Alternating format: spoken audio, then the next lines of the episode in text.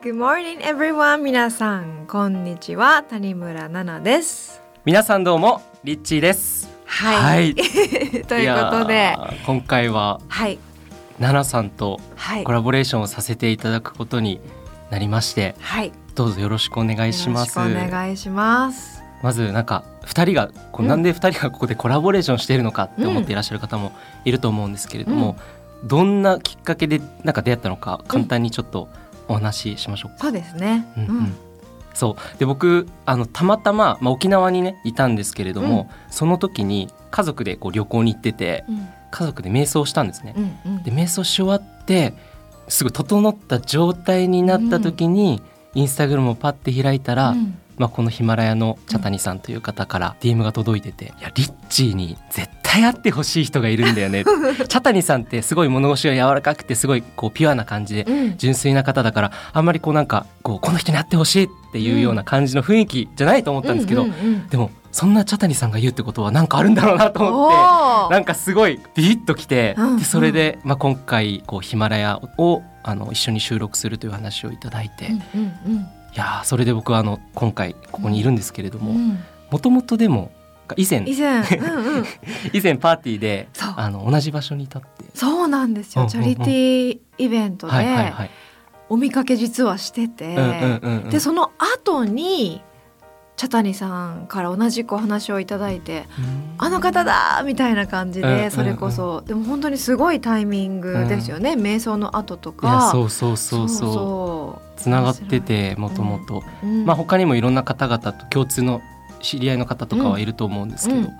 まあ何しろあのこのライフスタイルにうん。こういったなんていうのまあスピリチュアリティというか、うん。ナチュラルにそういったものをこうライフスタイルに取り入れていらっしゃる方がすごい素敵な方だなと思って、まあ、それこそあのヨガだったりとか、うん。普段の発信とかもうん。なんかすごい軽やかな発信をされていて、うん。なんか今回はなんかどどんな風な考え方を持って奈々さんってなんか普段こう実生活にスピリチュアルをこう取り入れてるのかなとかその辺のなんかこう目に見えない世界とうん。うん。目に見える世界の話をなんかできたら面白そうですよね。うん、もうぜひよろしくお願いします。もうリッチーさんも今ねこのヒマラヤを聞いていただいている方はこう声だけね、うん。もちろんそうだと思うんだけど、このリッチーさんのねこの素敵なねこの感じをねすごい伝えたい。すごい伝えたい。あの声ももちろん素敵なんだけどなんかこう持ってらっしゃる雰囲気エネルギーっていうのが皆さんすごい素敵なんですよ。あのね。ありがとうございます。はい、であの、まあ、もちろんその瞑想とか、まあ、今おっしゃられたみたいに同じくこう目に見えない世界とかもすごく深くつながってる方だと思うのでなんかそういう、えーお話をこうなんかリンクさせながら今日は、えー話していけたらなと思ってます。そうですね。うん。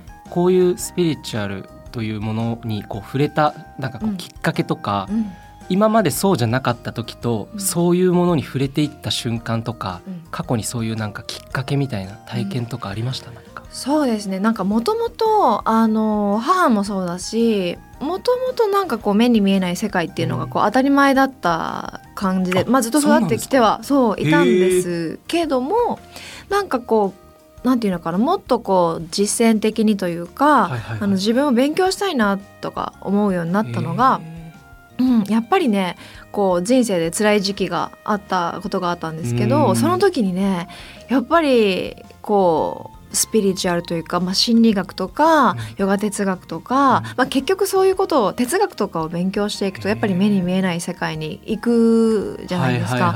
だからそのタイミングでもともと好きではあった世界だったけど、そのタイミングでどっぷりこうあのめり込んでいったっていうのはありますね。お。母さんがもともとそういうのを知っていったっていう感じだったんですか、いよくその家の中でこう、うんこういうのあるよねとかなんか話してた、なんかいやもともと母もまあ感覚とかもすごい鋭い人でだから全然そういう話にはもうちっちゃい頃から慣れてた感じですね。え。ー奈良さんもなんか小さい時とかに、うん、なんかこういうのが見えるとか、うんうん。幼いながらに言ってたとかそういうのとかは、私あ全然ね見えるとかはもう全然う全くなくって、あ同じです。あ同じですか？多分この感覚派ですよね。わかりますわかります。うんうんうんうん。でなんかもう私も母と全く一緒の感じで、はいはいはい、でこうよくねまあ大人になってからかなと思うんですけど、うんうんうん。こうなんかあの初対面の人とか特に終わった後にも本当にすごい疲れちゃったりとか。